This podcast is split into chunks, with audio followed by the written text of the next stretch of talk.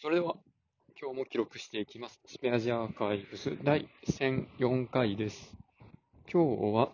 11月15日、時刻は22時ぐらいです。一応今日も腹筋に力を入れて喋るんですけど、えーちょっと、昨日までと変えようとしているのは、まあ、声の届く範囲をもうちょっと遠くに 投げるように意識して見てみます。あのあれですね。中学校とか小学校の時の合唱コンクールみたいな時に、教室の端から端まで音を届けるんやみたいな指導をされたことがありましたけど、ちょっとそういう、ね、なんか声を投げつけるようにやったらいいのかなっていうのを今さっき思いついたので やってみました。で、まあ、昨日中途半端に、こうなんで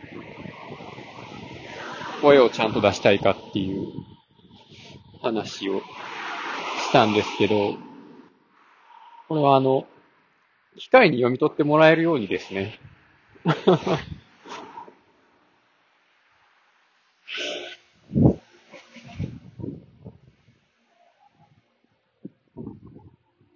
まあ、なんつうかな。この、人間は、まあ、多少、何言ってるか分からへんくても、雰囲気とか会話の流れとかで、こいつこんなこと言ってんのかなって補ってくれたりするので、あんまり声聞こえなくても、なんぼか伝わるんですけど、コンピューターの場合、まあ、前後のね、文脈を推測するとかっていうのはだいぶ、まあ、できるようになってきたかなとは思いつつも、やっぱりそれはそもそも、まあ、音が、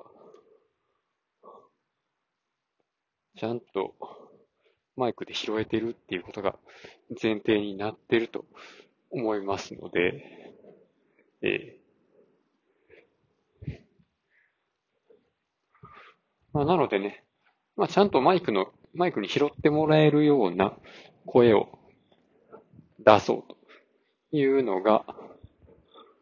まあ今いろいろやってるところの目標ですね。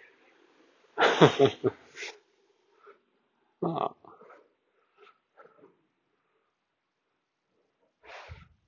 そこまでいったら、まあいろいろ音声取り出して、どうのこうの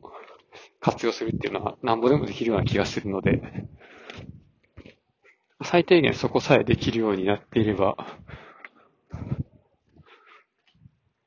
いいかなと。まあそんな感じでやっております。まあ、ということで今日はこの辺で終わります。ありがとうございました。